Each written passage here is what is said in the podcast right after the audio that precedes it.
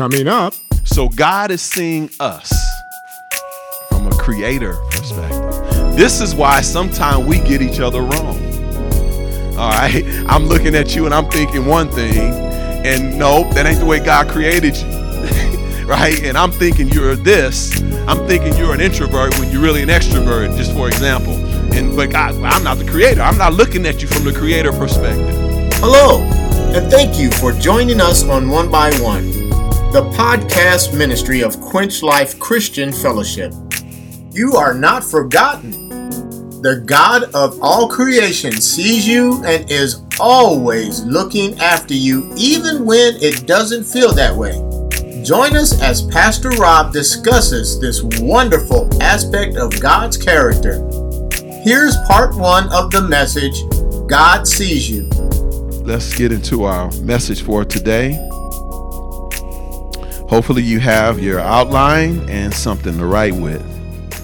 And I'm going to be reading our passage, which can be found in John 1, verses 43 through 51. Gospel of John, chapter 1, verses 43 to 51. And I'll be reading in the New King James Version. So follow along with me. Again, that's John 1, 43 through 51. It reads, the following day, Jesus wanted to go to Galilee, and he found Philip, and he said to him, follow me. Now, Philip was from Bethsaida, the city of Andrew and Peter. Philip found Nathanael and said to him, we have found him of whom Moses in the law and also the prophets wrote, Jesus of Nazareth, the son of Joseph. And Nathanael said to him, can anything good come out of Nazareth? Philip said to him, come and see. Jesus saw Nathanael coming toward him and said of him, behold, an Israelite indeed, in whom is no deceit. Nathanael said to him, how do you know me? Jesus answered and said to him, before Philip called you, when you were under the fig tree, I saw you. Nathanael answered and said to him, Rabbi, you are the Son of God. You are the King of Israel.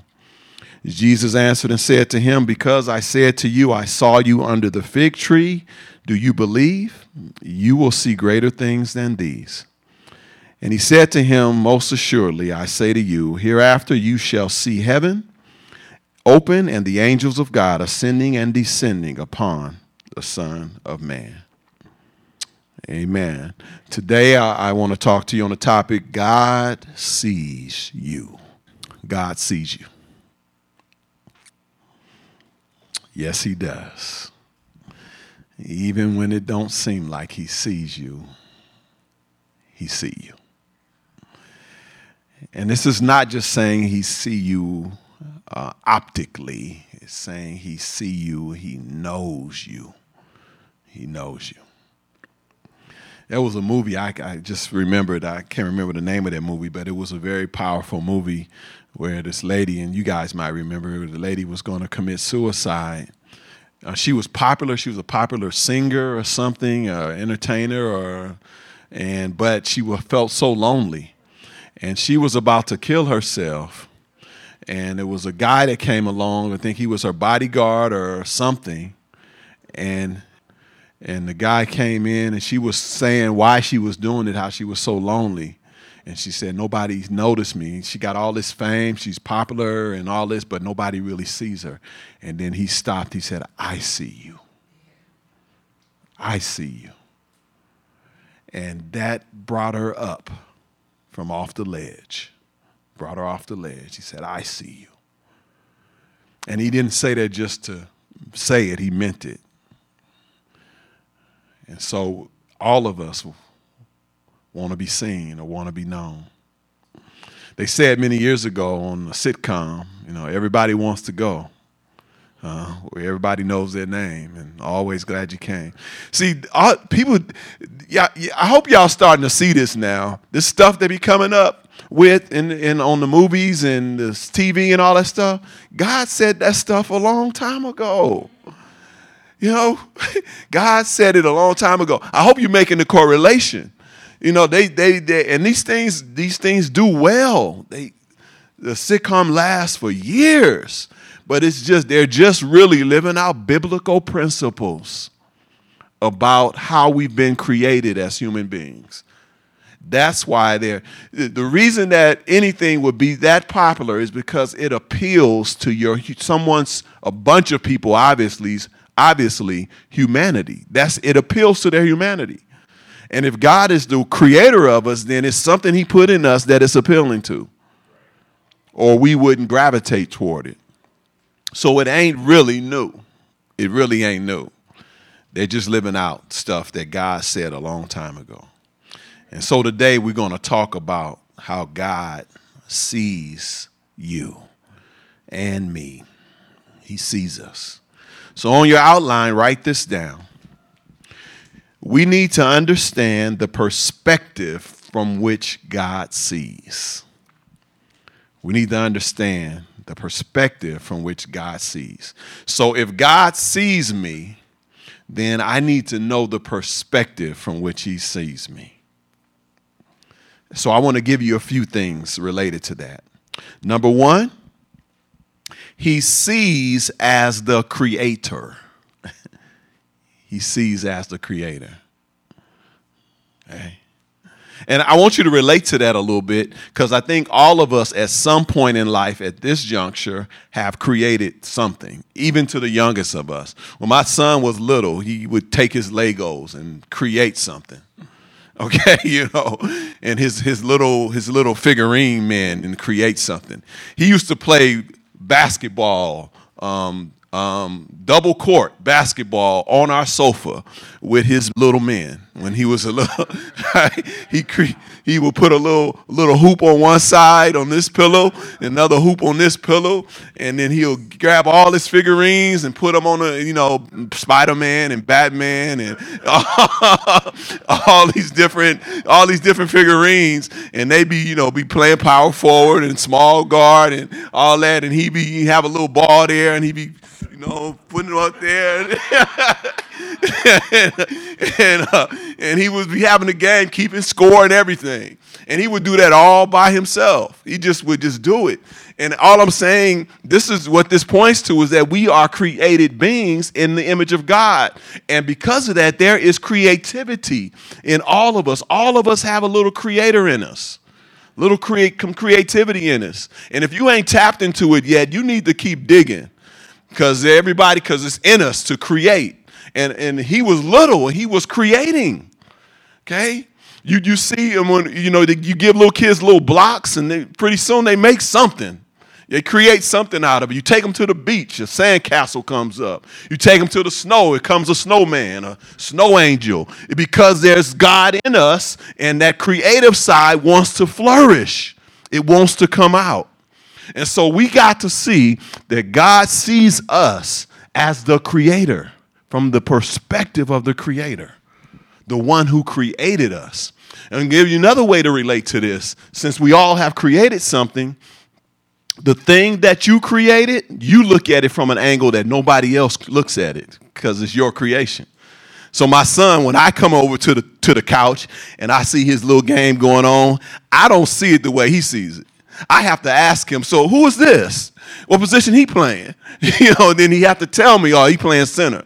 That's, he's my leading scorer right there. I don't know. He has to tell me, because he's seeing it from the creator perspective. I'm not seeing it from that perspective. So God is seeing us from a creator perspective.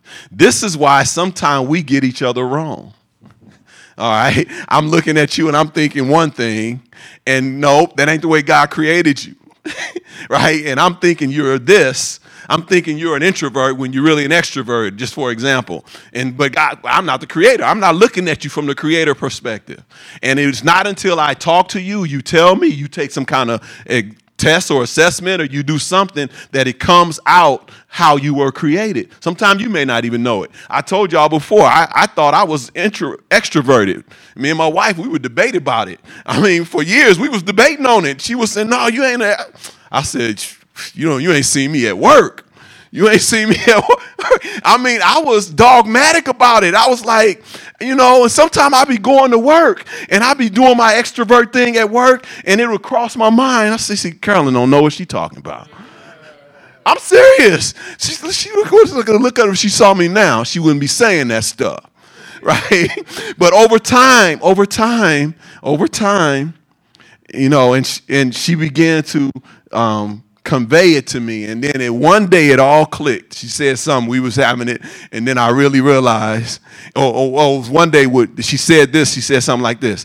She says, Rob, the only reason you act like that at work is because they know you. That's the only reason you do that. And I was thinking, you know, what you talking about? I don't know what you're talking about, right? And then she kept talking, and then I thought about it. Then she said, Rob, if you go into a room where you don't know anybody, tell me where you're going and what you're going to do. And I said, well, I'm going to go sit in the back. She said, right. Right. And anyway, she convinced me that I was not extroverted, that I was introverted. My point is again, part of the reason we miss each other is because we don't see each other from the Creator's perspective. All right. And that's why we got to have a relationship. We got to have these conversations. We got to do all this thing, spend time together, all this stuff, so we can really get to know who we are. And sometime when somebody spends time with you, like my wife, she was able to tell me about myself stuff I didn't know because she has spent enough time with me. The same happens for you too. Somebody who spends enough time with you, they can tell you things about you that you may not even see or know about yourself. So the Creator looks at us from the Creator's perspective. John 1:1-3, it says, and this is the same writer of the text that we read, in the beginning was the Word, and the Word was with God, and the Word was God. He was with God in the beginning, speaking of Christ. And through him all things were made. Without him nothing was made that has been made. So as we're reading our text, we see here the same writer telling us that there was nothing made without Christ. Who's the Word? Anything made, it was made with him and by him and through him. So God sees you from a Creator perspective. That's important. Vitally important. Number two, he sees as a master planner. He sees as a master planner. Jeremiah 29:11 says, and this is God speaking, he says, "For I know the plans I have for you, declares the Lord. Plans to prosper you and not to harm you. Plans to give you hope and a future." So God sees you as a planner.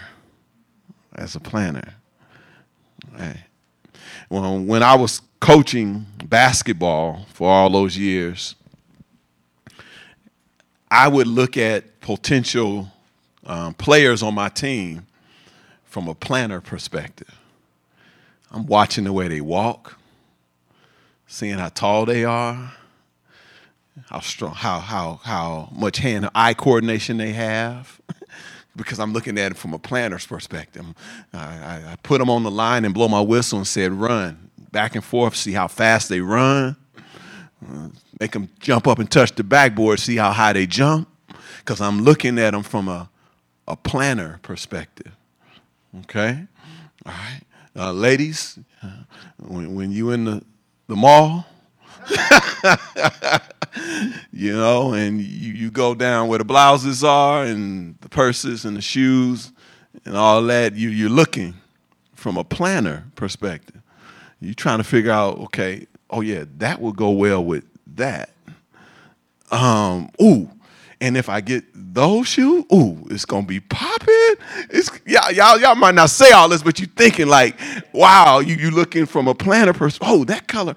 I mean, right, when I used to, I don't do it now. When I used to, it was a long time ago. Yeah, I used to go shopping with my wife, and she would amaze me, 'cause and we just was at this other store like an hour ago, and we looked at something. We was at this other store like 2 hours ago, and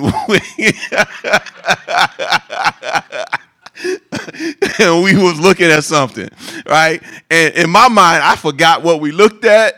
And I forgot all the details about it. And we in this other store on the other side of the mall. And she's going, oh, that's the same color as that other thing. And, I'm going,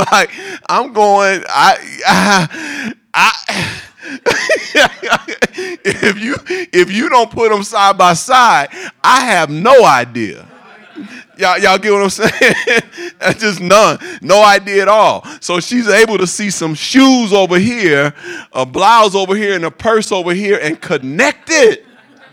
Y'all get, I couldn't do that. But if you get me on the basketball court, you get me in coaching, though, I can connect some stuff. I was like, oh, yeah, he can be my power forward right here. Oh, that's my point guard right there.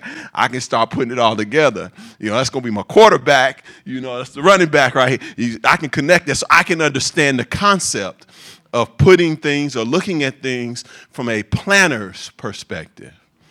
And so God looks at us from a planner perspective, and he says, I know what my plans I got for you. This is important, y'all, that God looks at you from a planner perspective. He knows what plans he has. Plans for you to prosper, give you a future and hope. So he's seeing you from that perspective. He sees you. He sees you. John 1:43a says, the following day, Jesus wanted to go to Galilee. Y'all get that? Jesus wanted to go to Galilee. So if he's wanting to go somewhere, you know it must be in his plan. Okay, it's part of his plan to go to Galilee because he's looking at us from a planner's perspective. And as we read through the passage, we see, yeah, there was something that was going to happen in Galilee that was part of his plan. He wanted to go to Galilee. The third perspective that we got to understand that God sees is that he sees as the Savior. He sees as the Savior. He sees you as the Savior. From a Savior's perspective. John 1:43, it goes on and say, the following day, Jesus wanted to go to Galilee. He found Philip and said to him, follow me. You see that? That's because he saw Philip from the Savior's perspective. Look what the text says. The text says he wanted to go to Galilee. He got to Galilee, and he found Philip. See, we like to say when we get saved, I found God. No. God did. You didn't find God. God was never lost. No, God found you.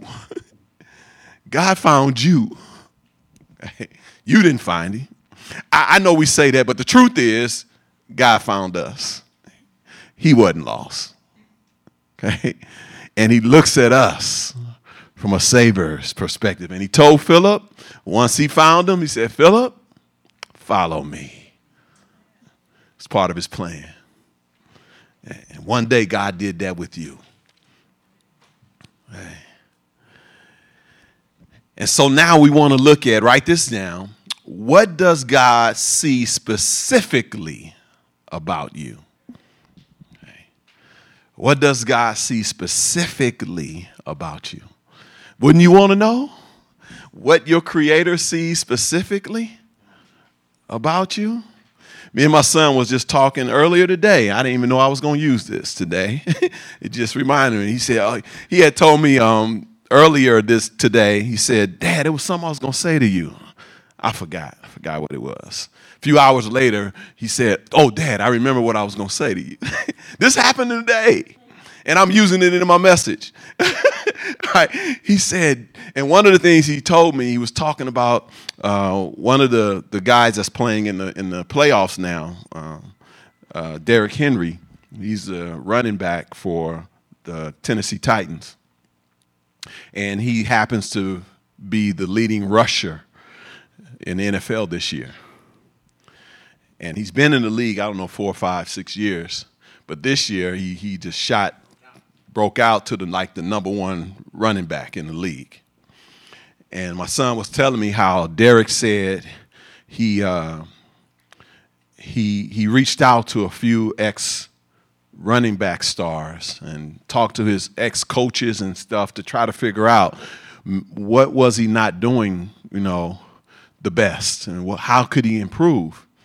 And basically, from his interactions, he learned that somebody told him he was thinking too much while he was running and not just reacting and running hard and running with running physically and running downhill. He wasn't doing that. And then it clicked. And now he runs hard and he's a beast, to the point where he's the leading rusher in the league,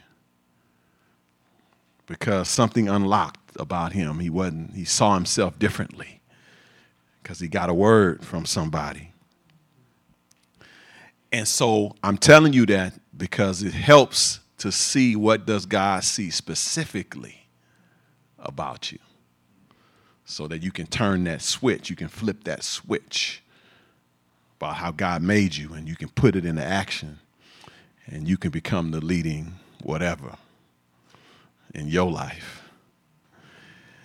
And so the first thing that God sees specifically is he sees your false beliefs. He sees your false beliefs.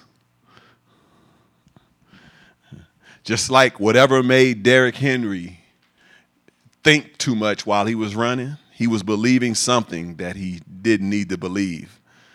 And once he got rid of that false belief and he started running like he's supposed to, number one rusher in the league. Same with you, can be unlocked if you learn that you're believing something that is not false. So God sees your false beliefs. Look what the text says, John 1, 44 and 45. Now Philip was from Bethsaida, the city of Andrew and Peter. Philip found Nathanael and said to him, "We have found him of whom Moses in the law and also the prophets wrote, Jesus of Nazareth, the son of Joseph." So you see Jesus? You see Philip's false belief in that passage? Okay. Philip tells Nathanael, "We have found Jesus." Come on, y'all. No. Jesus found you, Philip. Okay. Jesus found you, Philip. You didn't find Jesus. Okay. But Philip is thinking, we found him. Comes, we found him, Nathanael. Nate. Brother Nate, we found him. See, here's the thing. Usually our false beliefs is mixed with some truth. That's one of the reasons we believe it. It's not completely false. If I tell you the sky is red, you'd be like, dude, you lost your mind. But if I tell you it's pilot blue or light blue or, some figment of blue, you'd be, okay. You know what I'm saying? If you mix it with a little truth, then it makes it easier to believe. So Philip was right. He is Jesus of Nazareth. He is the one that Moses talked about and the prophets. He is. That's right. But you didn't find him. Okay. Y'all get this. He found you. He's found you. And so my question to you is, what are some things that, some false belief you've got that's mixed with some truth, but they're not quite true? You got to think about that. And ask God to make it clearer to you. See, those of us that have been saved for a little while, we used to say he found me. I know I did. I used to say I found him. But after you walk with him a litlittle while, you realize, I didn't find him. He found me. He found me. And then I started to put the dots together. It was like, oh, this happened, then that happened, and then this happened, and this happened. And none of that had nothing to do with me. All those, that string of things that happened for me to be in relationship with God had nothing to do with my decisions. Nothing. Y'all get this? And then you start to put it together and be like, oh no, God was wooing me the whole time. He was setting it up all the time. And then you learn that God found you. You've been listening to One by One. Here's a personal message from Pastor Robert. You may have never said yes to Jesus Christ. You know God loved you so much that he sent his son to die for your sin so that you could live with him forever. If you're ready to say yes to the love that God showed, pray this prayer. Lord God, I admit that I sinned against you. I've made some mistakes in my life. I believe that Jesus died for my sins and my mistakes, and I commit my life to you. I ask that you come into my life, come into my heart, take control. Transform me to reflect the character of your Son, Jesus Christ. Amen. If you prayed that prayer, I want to personally welcome you to the family of God. And I want to encourage you to connect with the church near you so that you can learn more about Jesus, grow closer to God and to other believers. God bless you. To learn more about Quench Life Christian Fellowship, visit quenchlife.org. You can follow us on Facebook, subscribe to our YouTube channel, and connect with us on LinkedIn. Also, follow us on Twitter and Instagram at QuenchLifeCF to receive regular words of encouragement and ministry updates. Join us next time. Have you come to the realization at some point where you realize that God knew your heart?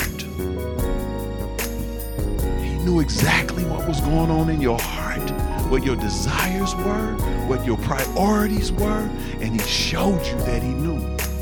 Thank you for listening.